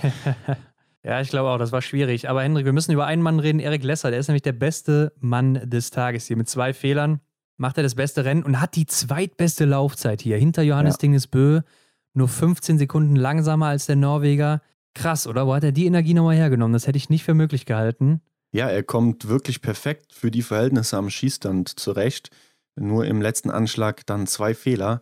Aber auch wie er teilweise auf der Runde agiert hat, wie er da wirklich äh, den anderen weggesprungen ist oder Genau. weggelaufen ist, das Tempo gemacht hat, Führung ge gemacht hat. Super Tag für Erik Lesser. Schade, dass er hier von 33 starten musste, beziehungsweise mit dem großen Rückstand. Mhm. Denn sonst wäre das ein richtig starkes Ergebnis geworden und dann wäre er mit Sicherheit auch ganz äh, locker aufs Podest hier gelaufen. Ja, also die Laufzeit hat mich auch wirklich sehr beeindruckt, äh, wie er sich so in der Spur verhalten hat. Er hat auch nochmal so den jungen Leuten, Le Greit und so, schon mal gezeigt, hier, ich bin immer noch da, ähm, wie schon mal in der Staffel. Blicken wir noch auf die anderen Deutschen. Roman Ries wird nämlich 20. Also ist 10 Plätze zurückgefallen mit vier Fehlern. Mhm. Philipp Navrat 26. War ja auch noch gut im Rennen, war teilweise mit Erik unterwegs, aber hat dann stehend leider äh, ja, zu viel daneben geschossen. Läuferig nämlich die achte Zeit, also ähm, zeigt er auch, dass er es wieder drauf hat, ne? Ja. Kanzler Fiormaillet, von dem habe ich mir auch mehr erwartet an dem Wochenende hier. 27. geworden mit neun Fehlern. Ja, ihn hat es hart erwischt. Und Justus Strelo, 30. David Zobel, 32. haben sich beide ordentlich nach vorne gearbeitet und äh, auch beide sich echt gut präsentiert. Ja. Und Benny Doll wird 36. fällt ein bisschen zurück mit sechs Fehlern auch. Ja, legt schon schwer los hier mit drei Fehlern im ersten Anschlag. Aber zum letzten Anschlag dann nochmal mit null raus. Mhm. Das gibt dann Hoffnung für den Massenstart. Ja, und auf den mussten wir ein bisschen warten. Also generell die Frauen erstmal um 13 Uhr, 13.30 Uhr, oder? Angesetzt. Äh, die Herren um 15.30 Uhr. Und ja, dann kam die Nachricht, Leute, wir müssen hier das Ganze mal nach hinten verschieben, denn über Nacht und auch dann da an dem Morgen hat es noch ordentlich gestürmt. Ja, wir haben ja ein paar Videos bekommen, auch teilweise da aus Östersund. Ja. Und äh, das war schon heftig über Nacht. Also da flogen die Banden rum, äh, mhm. die Matten, die äh, waren nicht mehr da, wo sie eigentlich hingehörten. Ja, also da hätte man, wenn du mich gefragt hättest, hätte ich gesagt, so, da kann doch am anderen Tag kein wichtiges und auch entscheidendes Rennen stattfinden. Boah, das war schon echt ein ja, Unwetter, kann man schon sagen. Ja, aber es hat sich natürlich dann auch wieder äh, stabilisiert. Also es war nicht ganz so schlimm wie dann noch an dem Abend. Das mhm. war natürlich, also das kann man sich nicht vorstellen, wie krass das wirklich nochmal war. Ähm, richtig orkanartig. Das war dann ein Witz zu dem, was man dann beim Rennen gesehen hat, was aber auch gerade bei den Damen sehr krass war an Wind. Ja, und zuvor bin ich eigentlich schon fast davon ausgegangen, dass die ganze Nummer komplett abgeblasen wird. Aber das war ja zum Glück nicht so. Ja, ich glaube, jeder hat sich auch auf das Herrenrennen gefreut. Mhm. Äh, Im norwegischen Fernsehen hieß es schon so, dass äh, die Herren auf jeden Fall gezeigt werden, auch wenn die Damen abgebrochen werden, was aber auch nicht richtig ja. gewesen wäre. Nee, das hätte ich auch nicht für richtig gehalten. Meiner Meinung nach. Und ähm, was wäre passiert, wenn abgebrochen worden wäre? Dann, dann wäre alles bei dem alten Stand geblieben. Heißt, Gilles Simon hätte sich hier die Massenstartkugel gesichert. Ja. Und bei den Männern hätte Taje Bö automatisch die äh, Massenstartkugel gewonnen. Und Stola Holmle Greit wäre dann auch Gesamtweltcupsieger gewesen. Ja, somit wäre der große Kampf ausgeblieben. Ich meine, da hätte man nichts gegen machen können, denn das wäre ja quasi höhere Gewalt gewesen. Auf das Wetter hat man keinen Einfluss. Aber ja, wie du schon sagst, da haben sich alle drauf gefreut und ich bin echt froh, dass wir es gesehen haben. Ja, wobei, wenn wir jetzt mal ins Damenrennen reingehen, Ingrid Landmark-Tandrevold gewinnt vor Ginara Alimbekova mhm. und Franzi Preuß. Fand ich schon im Nachhinein, es war sehr grenzwertig, dieses Rennen. Also guck dir mal die Fehler an, Hendrik. Fünf Fehler bei Tandrevold, sechs bei Alimbekova, sechs bei Franzi Preuß, mhm. sieben bei Lena Hecki, die auf vier landet, fünf bei Kaicheva, acht bei Sola, acht bei Tiril Eckhoff und wenn wir dann mal nach ganz unten gucken, die letzte, Gilles Simon, jo. hat sogar 15 Scheiben stehen lassen und vorletzte Martha Olsby-Reuseland und Anaïs Chevalier mit 10 Scheiben jeweils. Mhm. Ja, da muss ich mich schon echt fragen, war das noch hier ein faires Rennen oder ähm, hätte man das vielleicht gar nicht starten lassen sollen? Ja, kritisch. Hm, vielleicht haben sie es auch gestartet, weil sie den Zweikampf im Herrenrennen nicht absagen konnten. Auch einfach. Habe ich auch das Gefühl, ja auch einfach, ähm, also sie hätten die Herren nicht laufen lassen können, wenn sie die Damen absagen. Und ähm, das ja, war vielleicht dann auch einfach der Grund. Also es war einfach nur verrückt, das äh, kann man nicht anders sagen. Mhm. Ingrid Landmark-Tandrevold auf jeden Fall mit ihrem ersten Weltcupsieg. Als sie bei uns zu Gast war, war das auch ihr großes Ziel, endlich mal einen Sieg zu holen, hat sie uns erzählt mhm. im Sommer. Jetzt ist es soweit, beim letzten Rennen hat es geklappt. Hat sich auch sehr gefreut. Ja. Und Hendrik, sie hat sogar die Kristallkugel im Massenstart noch gewonnen und war ein bisschen wie vom Blitz erschlagen, denn sie hatte eigentlich gar nichts mehr so wirklich damit zu tun. Ja, und ich bin mir auch nicht so sicher, ob, ob sie das einfach auf dem Schirm hatte, denn äh, sie war sehr überrascht und ja, das ist irgendwie sympathisch, oder? Ja, ist sie sowieso. Also ähm, ja. Auch damals im Interview war sie super sympathisch und super lustig. Also kann ich nur empfehlen, da nochmal reinzuhören, wer das nicht kennt, mit Ingrid Landmark-Tandrevold. Special 1 war das damals. Ja, genau. Trotzdem verteidigt Ginara Alimbekova mit Platz 2 auch das äh, Trikot, das blaue Trikot und gewinnt die U25-Wertung als erste Frau. Mhm. Denn ist ja das erste Mal hier eingeführt worden. Ist damit die beste Athletin unter 25 Jahren. Und wer die vorher auf der Rechnung hatte, der sollte vielleicht auch Lotto spielen, denn äh, ich glaube, damit hat wirklich niemand, wirklich niemand gerechnet. Und Franzi Preuß, die auf Platz 3 landet, ihr nächstes Podium holt, hätte mit Platz 2 sogar die Massenstartwertung gewonnen. Mhm. Ist ja auch mal abgesehen von den Streichergebnissen vor Tandrevolt, aber die Streichergebnisse sind in dieser Saison ja eingeführt worden wegen der Corona-Situation und deshalb ähm, ja, hat Tandrevolt das dann eben geholt. Mhm. Ja, beeindruckend war für mich auch die Leistung von Lena Hecki. Keine Frage, hier war sie mal wieder die schnellste in der Range Time und ähm, ja, wie du schon gesagt hattest, vierte äh, hier knapp am Podest vorbei. Sie kommt auch nur vier Sekunden hinter Franziska Preuß, die wirklich auch nochmal stabil auf der Schlussrunde aussah, ähm, ja. ins Ziel. War auch nochmal ein richtig gutes Rennen mit der elften Laufzeit. War auch ein super starkes Wochenende von ihr. Mhm. Also da kann sie sicher drauf aufbauen. War im letzten Jahr in Östersund schon gut. Liegt ihr anscheinend der Platz. Äh, die Saison war wahrscheinlich nicht so erfolgreich für sie. Könnte ich mir vorstellen, ja. dass sie sich da ein bisschen mehr erhofft hat. Auch nach dem letzten Jahr. Aber versöhnliches Ende auf jeden Fall. Gesamtweltcupsiegerin Eckhoff auf Platz 7 Janina Hettich wird zweitbeste Deutsche auf Platz 9. Ist damit ihr zweitbestes Karriereergebnis nach dem fünften Platz im Einzel in Antolz war es damals? Ja, hier wieder Top 10 Platz. Vier Fehler auch nur geschossen und mhm. war damit auch wieder die beste Schützin des Tages. Ja, sonst hat es keine geschafft.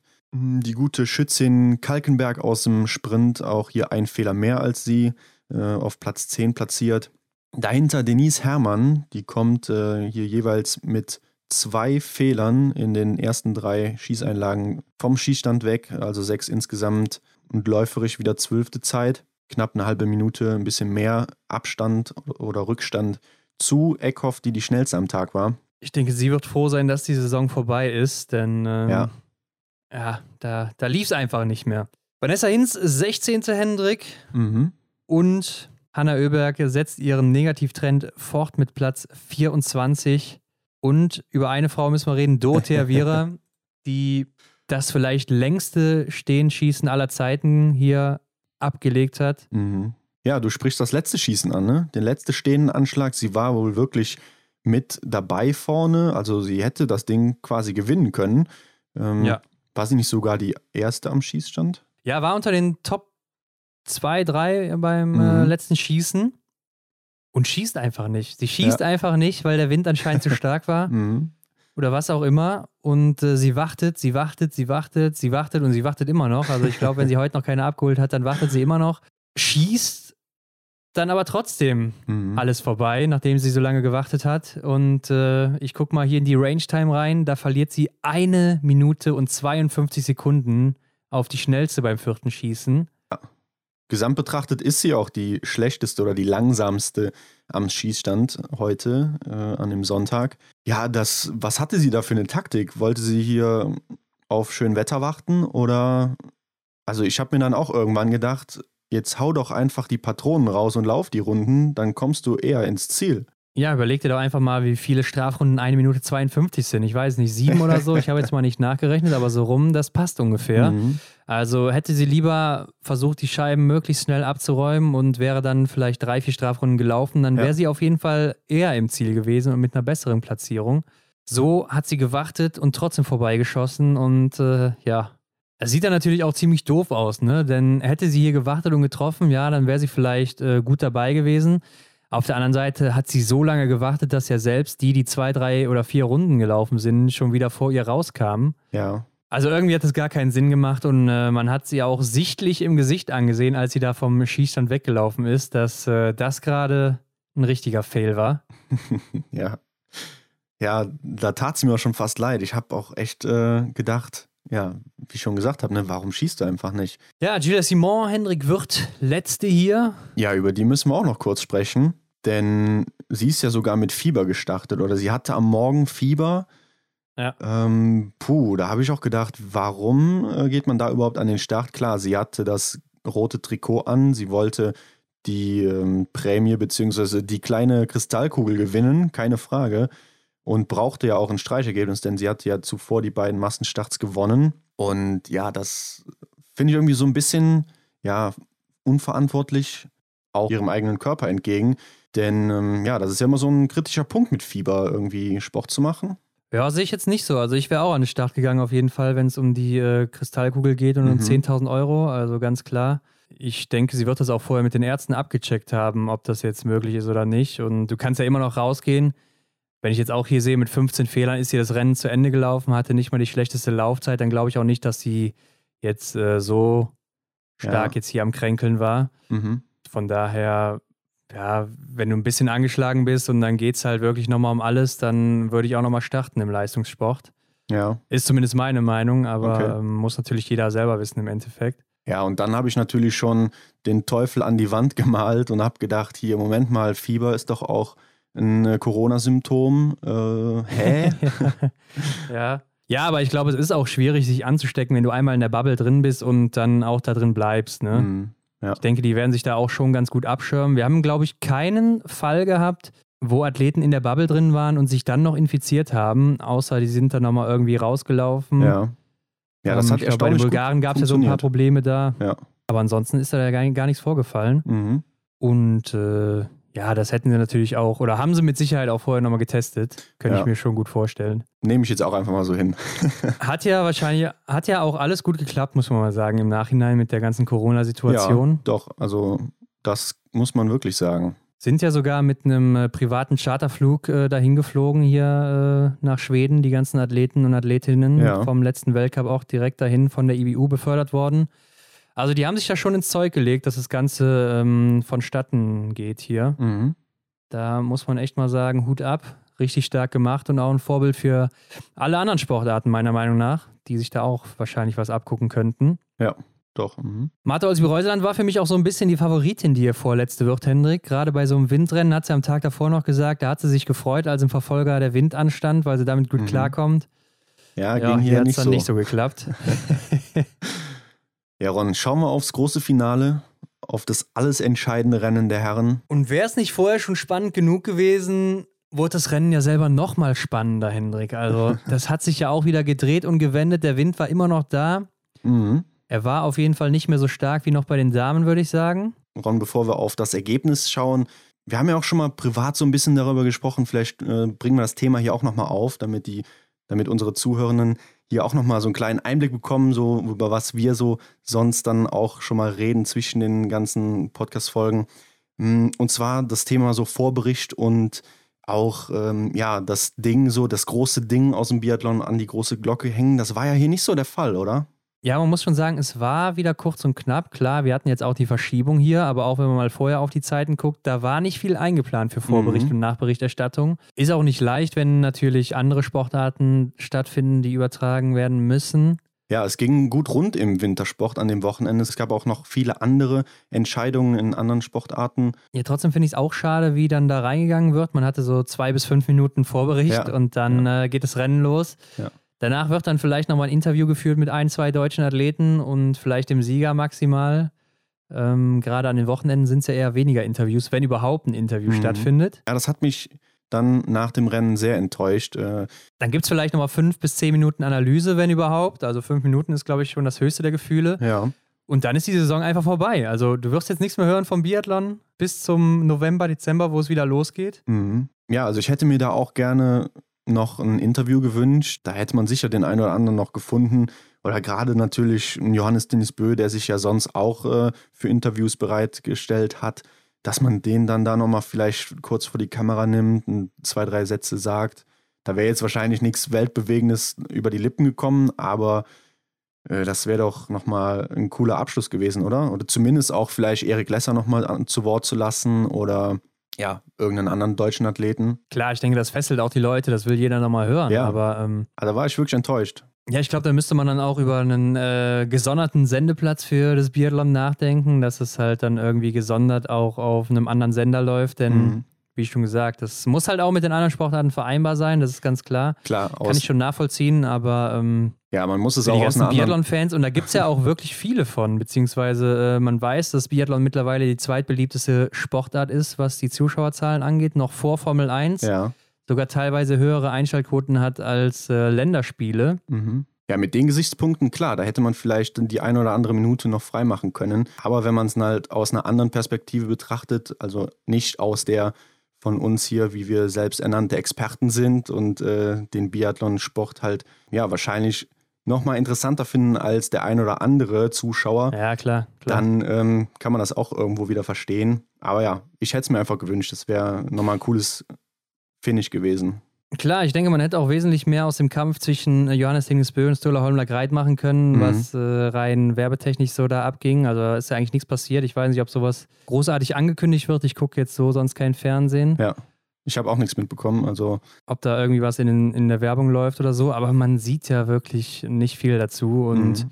ich denke, gerade wo das dann auch so vielen Leuten was sagt, die Namen, äh, und dass die vielleicht nochmal vor den Fernseher bringt oder die sich dann vielleicht auch extra Zeit nehmen, sich da hinzusetzen, ja. denke ich, könnte das schon Sinn machen. Aber gehen wir nochmal ins Rennen rein, denn es hat ja schon verrückt angefangen mit der Taktik der Schweden. Also Sebastian Samuelsson und Martin Ponzilioma, die wollten hier mal den Johannes Tingnes Bö machen und sind einfach mal in der ersten Runde vorne weggelaufen. Und ich muss sagen, das fand ich schon sehr beeindruckend von den beiden. Ja, ähm, wobei, naja, ihre Taktik ist nicht ganz aufgegangen. Im Endeffekt nicht, aber ich fand die Taktik nicht so schlecht, denn wenn sie vielleicht auch darauf spekuliert haben, dass der Wind sehr stark sein wird und äh, sie sich da schon so ein paar Körner rauslaufen auf der ersten Runde, mhm. das Feld auch schon sprengen oder vielleicht auch schon total äh, durcheinander bringen. Hätte das natürlich funktionieren können hinten raus, aber wenn wir mal gucken, wo sie jetzt im Endeffekt gelandet sind mit Platz ja. 22 und Samuelsson auf 24, hat das nicht so gut geklappt und beide auch, beziehungsweise Ponzil Oma sechs Fehler, Samuelsson fünf, ist nach hinten losgegangen. Mhm. Johannes Dingesbö wollte nicht mithalten, konnte nicht mithalten, ja. ich weiß es nicht. Also ich muss sagen, nochmal kurz zum Start zurück. Er steht natürlich in Reihe 1 ganz vorne. Er hat, mir, er hat mir einen Eindruck vermittelt, so wie man ihn eigentlich sehr, sehr selten gesehen hat. Der hat ja auch sogar äh, mit der äh, Fernsehkamera Kontakt aufgenommen, hat hier so Peace gezeigt und hat auch, glaube ich, so einen kleinen Schrei abgegeben. Also er hatte Bock, er stampfte richtig seine Stöcke in den Schnee. Er konnte es quasi kaum abwarten und äh, ja, hat für mich eine gute Stimmung preisgegeben. Ja, wie gesagt, das hat man noch so selten gesehen, oder? Ich glaube, er musste sich einfach auch frei machen im Kopf, mhm. dass er endlich nochmal zeigt, was er kann und er, er weiß ja, was er kann und jeder weiß, was er kann und ich glaube, das musste er einfach nochmal zeigen und wollte das vielleicht auch mit der Körpersprache oder auch dann äh, mental sich darauf einstellen, auf das Rennen nochmal so. Ja.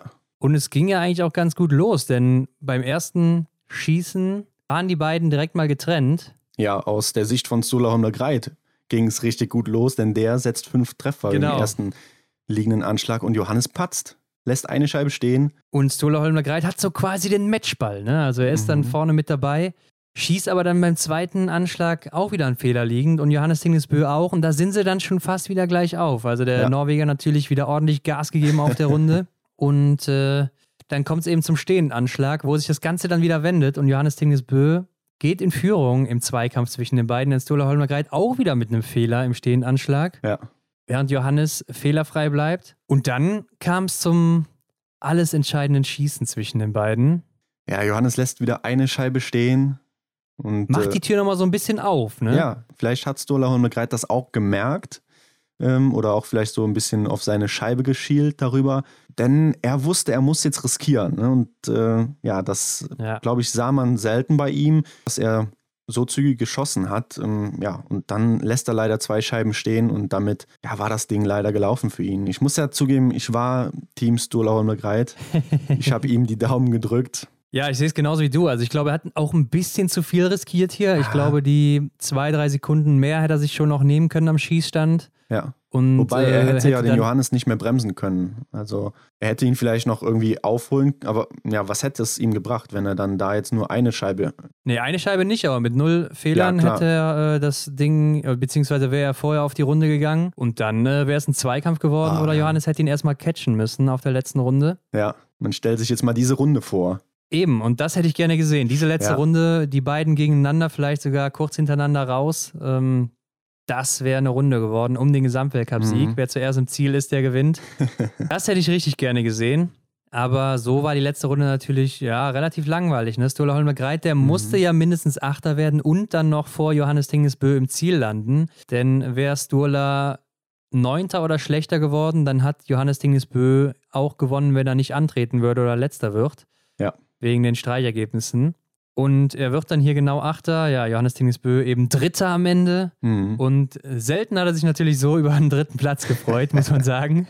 Aber ich fand allgemein, dass beide schon gezeigt haben, sie wollten mit der Körpersprache. Also auch als Tola Ja. Greiter teilweise mal geführt hatte vor Johannes Tingesbö, da hat man schon gemerkt, er hat auch die ganze Zeit Tempo gemacht und äh, der wollte unbedingt Sekunden zwischen sich und äh, Johannes legen. Mhm.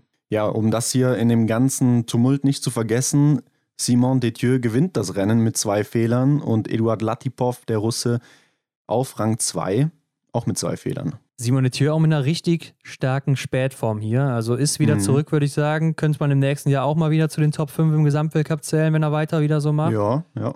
Ist ja wieder so die alte Spur von ihm, ne? Jetzt sogar seine ersten beiden Weltcupsiege. Mhm. Ja, Johannes Dingsbö holt sich damit den Gesamtweltcup, Hendrik. Ich weiß nicht, ob wir es jetzt schon so klar gesagt haben. Ja, doch, jetzt haben wir es gesagt. ja, was mir aufgefallen ist, äh, bei den Norwegern war ein fremdes Gesicht, zumindest was, dies, was das Fernglas betrifft. Am Fernglas, Tiril Eckhoff. Ah ja. Oder unterm Fernglas, könnte man auch sagen. Ja, Tyrell Eckhoff, ne? Hat mal durchgeguckt, vielleicht schon mal Mhm. auf ihre Karriere nach dem Biathlon vorbereitet, wenn es dann irgendwann Oh. mal soweit ist. Wer ja weiß. möglich wäre es. Benedikt Doll, Hendrik, war auch Ja. richtig gut im Rennen. Er hätte hier den Sieg holen können und äh, hatte bis zum letzten Schießen nur einen Fehler und schießt dann dreimal daneben. Wird am Ende Fünfter, trotzdem starkes Rennen, fünfte Laufzeit, hat mir gut gefallen. Mhm, mir auch. Waren es die Nerven oder? Ja, ich glaube, es war auch der Wind, ne? Also Mhm. ähm, hatte schon ein bisschen Pech dann, glaube ich, auch, als er da ankam. Und äh, dazu muss ich auch sagen, Johannes Tingesbö hatte auch Glück, als er da ankam, meiner Meinung nach. Also da Mhm. hat der Wind dann gerade wieder so ein bisschen nachgelassen, als er da beim letzten Stehen, Schießen stand. Ja. Und danach, als die anderen so kamen mit Legreit, Tajebö, Fuck und so weiter, da war wieder so ein bisschen mehr Wind, hatte ich das Gefühl. Mhm. Beziehungsweise hat man natürlich auch ein bisschen an der Anzeige unten gesehen. Ja, Erik Lesser wird 13. und Roman Rees 16. Das waren auch die einzigen drei Deutschen, die wir hier im Rennen hatten. Arndt Pfeiffer hat ja darauf verzichtet. Ja, genau. Der hätte auch noch starten dürfen. Er hätte ja auch noch Einfluss auf die Disziplinenwertung im Massenstart gehabt. Ja. Da war er ja noch mit einem vierten Rang relativ gut im Rennen. Hätte natürlich schon gewinnen müssen, um da noch äh, große Ja. Chancen zu haben. Äh, auch kommt natürlich darauf an, was Tajebö gemacht hätte, der hier Sechster geworden ist und sich damit dann auch noch die Kugel gesichert hat, die Massenstart-Kugel. Mhm. Hat damit auch neben Sprint und Verfolgerwertung und auch Gesamtweltcup-Kugel seine nächste kleine Kugel geholt. Die anderen sind allerdings schon zehn Jahre her. Das war nämlich 2010, 2011. Ja, lang ist es her, ja. Ja, ähm, wird ihn sicher auch freuen. Hat ja auch wieder eine starke Saison gehabt. Ich glaube, die zweitbeste überhaupt in seiner Karriere. Mhm. Ja, Hendrik, blicken wir auf den Gesamtweltcup. Ja, Endstand. Hier natürlich schon früh entschieden bei den Damen. Tiril Eckhoff mit ordentlichem Abstand oder Vorsprung gewinnt sie vor Marte Olsby-Reusland und haltet euch fest, Franziska Preuß Rang 3. Ja, ist wirklich durch den Massenstart nochmal ganz nach vorne gesprungen. Ja, Auch weil alle drei Verfolgerinnen, Hanna Oeberg, Dorothea Viera und Lisa Theresa Hauser, gepatzt haben. Hanna Oeberg auf Platz 4, Dorothea Viera auf 5 mhm. und Lisa Theresa Hauser am Ende auf Platz 6. Und äh, ich glaube, Hanna Oeberg, die wird da noch ein bisschen dran zu knabbern haben, aber auch Dorothea Viera, die hat es ja mehr oder weniger in der Hand. Ja, auch ähm, als Titelverteidigerin des Gesamtweltcups hier dann auf Platz 5 abzurutschen. Also die Vorjahresleistung um vier Plätze verfehlt. Ja, ich denke, jetzt wird sich auf Olympia konzentriert. Und was danach ist, naja, wir werden sehen. Das hat auf jeden Fall nichts mehr mit Biathlon zu tun, Hendrik, was danach ist. Das kann ich ja schon mal sagen. Ja. Platz 7, Gina Alimweka war, wie eben schon erwähnt, die beste Athletin unter 25 und Ingrid Landmark-Tandrevold ist dann noch auf den achten Platz geklettert, Mhm. ist damit die zweitbeste Athletin unter 25. Und äh, das war auch ihre letzte Chance, hier das blaue Trikot noch zu holen, denn sie wird ja jetzt auch 25 im Sommer. Ich glaube, Alimbeka war auch. ja. Also von. Ähm, Nee, Ingrid- Alimbeka war ist sogar schon 25 geworden im Januar. Also das war die letzte Chance für die beiden. Genau, von Ingrid, ähm, das hatte ich mal die Tage nachgesehen. Genau, sie ist dann auch schon 25, das, das heißt, sie zählt dann auch in die Wertung nicht mehr mit rein. Anne Chevalier wird Neunte am Ende, also beste Französin damit. Wer hätte das gedacht, nachdem sie so lange weg war? Ja. Denise Herrmann Zehnte. Da hat natürlich jeder was anderes erwartet. Ich hatte sie auf eins, Hendrik, ja. unserer Abrechnung. Da werden wir in der nächsten Woche nochmal drüber reden, unsere Mhm. Abrechnung. Aber willst du jetzt noch schon mal kurz erwähnen, wen ich auf 1 hatte? Äh, nee, da können wir dann nächste Woche drüber reden, denn heute hat das hier nichts zu suchen. Ja, okay, okay. Damit kann ich leben. Platz 11, Maketa Davidova, die hat auch noch ein Jahr in der U25-Wertung, sehe ich gerade. Ja, Elvira Oeberg natürlich auch, äh, die lange Zeit in Blau, in Dunkelblau unterwegs war. Also ich glaube, nächste Saison wird sie da auch wieder gut mitreden. Ja, sie hat sogar noch drei oder vier Jahre sogar in der U25-Wertung. Ich glaube drei Jahre, ja. Mhm. Könnte eine sein, die sich das Trikot noch ein paar Mal sichert. Und Jules Simon hat auch keine Chance mehr im nächsten Jahr, die 13. geworden ist. Mhm. Ja, sie hatte auch echt eine verrückte Saison. Also mal war sie ja sehr stark, ja. fast unschlagbar, kann man schon sagen, in einigen Rennen. Und dann war sie absolut unterirdisch in anderen Rennen. Ja, also da konnte man auch immer nur schwer mit ihr im Tippspiel rechnen. Das war immer so eine Nummer für sich. Ja, Lisa Vitozzi stürzt auch ab, ist immerhin noch auf den 16. Rang vorgeklettert, aber war im letzten Jahr 10., dieses Jahr 16. im Gesamtweltcup. Mhm. Du weißt, ich bin trotzdem noch zuversichtlich für die nächste Saison. Ja. Janina Hettich, 22. Ich denke, damit ist sie auf jeden Fall zufrieden. Ja, ich glaube auch, dass wenn man ihr das angeboten hätte vor der Saison, ähm, dass sie das wahrscheinlich auch unterschrieben hätte. Ne? Denn sie hat ja wirklich ein paar gute Rennen gemacht. Ja. Haben wir eben ja schon nochmal noch mal verdeutlicht. Ja, sie lässt sogar Vanessa Hinz hinter sich, denn sie wird 24. Ja, hat keine gute Saison hinter sich, wie ich finde. Da ist deutlich mehr drin bei Vanessa. Mhm. Hat sich ja auch läuferisch deutlich verschlechtert im Vergleich zu den letzten Jahren. Am Skistand ist sie sogar ein Stückchen besser geworden. Ja, und ja, wenn man jetzt hier länger sucht, ist ähm, Maren Hammerschmidt, denn sie war ja lange dabei, ne, hat viele Rennen gelaufen, aber auch nur Platz 43 ist sicherlich auch eine Enttäuschung für sie. Ja, müssen wir nicht drüber reden. Ne? Also, das war keine gute Saison. Sie war mal 16. im Gesamtweltcup 2017-18. Ja. Da ist sie aktuell natürlich weit von entfernt. Und sie war mal läuferig bei minus 3%, was ein sehr guter Wert ist. Jetzt ist sie bei plus 1% gewesen in dieser Saison. Ja, da lässt sie ordentlich was liegen. Und bei den Herren ist es der dritte Gesamtsieg hintereinander für Johannes Tingesbö, schließt damit in den Club von Martin Foucault, Raphael Poré und Magdalena Forsberg auf, mhm. die das auch vor ihm geschafft haben, sonst noch keiner. Ich denke, wie es stattgefunden hat, damit hat keiner gerechnet, dass es so eng wird. Jeder hat gedacht vorher, dass er hier ganz locker durchfliegen wird, nachdem Martin Foucault jetzt nicht dabei ist. Ja. Aber Stola Holmer Greit hat ihm das Leben richtig schwer gemacht, Hendrik. Mhm. Ich habe auch mal irgendwo gehört, dass ja zwischen den Teamkollegen oder im Team generell untereinander nicht so sehr die Konkurrenz entsteht oder dieser Konkurrenzgedanke aufkommt. Ähm, ja, dann, denn da freut man sich ja vielleicht auch für den anderen, der dann da mal ein gutes Ergebnis holt und ja, dann wird man irgendwann wahrscheinlich so ein bisschen träge, was das angeht und bemerkt dann auf einmal, oh, da ist ja jemand, der kann mir hier die Show stehlen. Ja, aber wir müssen auch wirklich sagen, er hatte sich halt selber am Schießstand äh, zunichte gemacht. Ja. Also er war sein eigener Gegner, könnte man auch im Endeffekt sagen. Ne? Mhm. Er hätte die eine oder andere Scheibe mal mehr abräumen können oder nicht so desaströs schießen sollen in manchen Rennen. Ja. Dann äh, hätte er das Ding hier schon längst entschieden gehabt. Mhm. Aber äh, Stola Greit, ja, ich denke, der ist noch nicht äh, am Ende seiner Kräfte, holt sich das blaue Trikot, bester Athlet unter 25. Trefferquote von circa 93 Prozent. Das ist der absolute Wahnsinn. Das ist echt Next Level, was er geschossen hat. Und übrigens, gerade im Massenstart hier hat er sein schlechtestes Schießergebnis mit vier Fehlern aller Zeiten abgeliefert. Ja, okay. Mhm. Vorher hatte er nur zweimal drei Fehler und ganz bei den Junioren früher mal fünf Fehler in einem Verfolger in äh, OTP. Das ist aber schon ein paar Jahre her und da war es auch sehr windig. Mhm. Also ausgerechnet dann, wo es zählt, ja. hat er dann leider ähm, ja, am Schießstand für seine Verhältnisse einen schwarzen Tag erwischt. Ja, ich hätte es ihm gegönnt. Also, das wäre wirklich eine Sensation gewesen. Es hat ja noch niemand geschafft, mit seiner ersten Weltcup-Saison dann auch gleich den Sieg zu holen. Das wäre halt einfach, ja, er hätte Geschichte geschrieben. Ja, aber ich denke, die hat er auch so geschrieben: erster Athlet unter 25, der die Trophäe holt. Er hat vier Goldmedaillen gewonnen in seiner ersten Saison. Das hat niemand geschafft zuvor. Er hat die Einzelwertung gewonnen, er hat den, die Verfolgerwertung gewonnen. Mhm. Und äh, ich glaube, von ihm können wir noch wesentlich mehr erwarten. Äh, da ist läuferisch mit Sicherheit noch was drin. Der Junge ist ja erst 24 geworden im Februar. Also hat damit auch nochmal ein Jahr in der U25-Wertung. Ja. Kantar Viomelier am Ende Dritter. Hat ja jeder so als äh, großen Widersacher von Johannes Tingesbö gesehen. Aber hatte so ein paar Phasen, wo er halt ja eingebrochen ist. Und äh, gerade am Anfang ist er ja läuferisch ziemlich abgekackt. Mhm, Ja, da war er mir auch zu unauffällig. Ja, hat er gut geschossen, aber da läuferig äh, nichts zustande gebracht. Ja, hinten raus lief es dann wieder läuferig und dann äh, hat er jetzt hier in Östersund am Schießstand versagt. Mhm.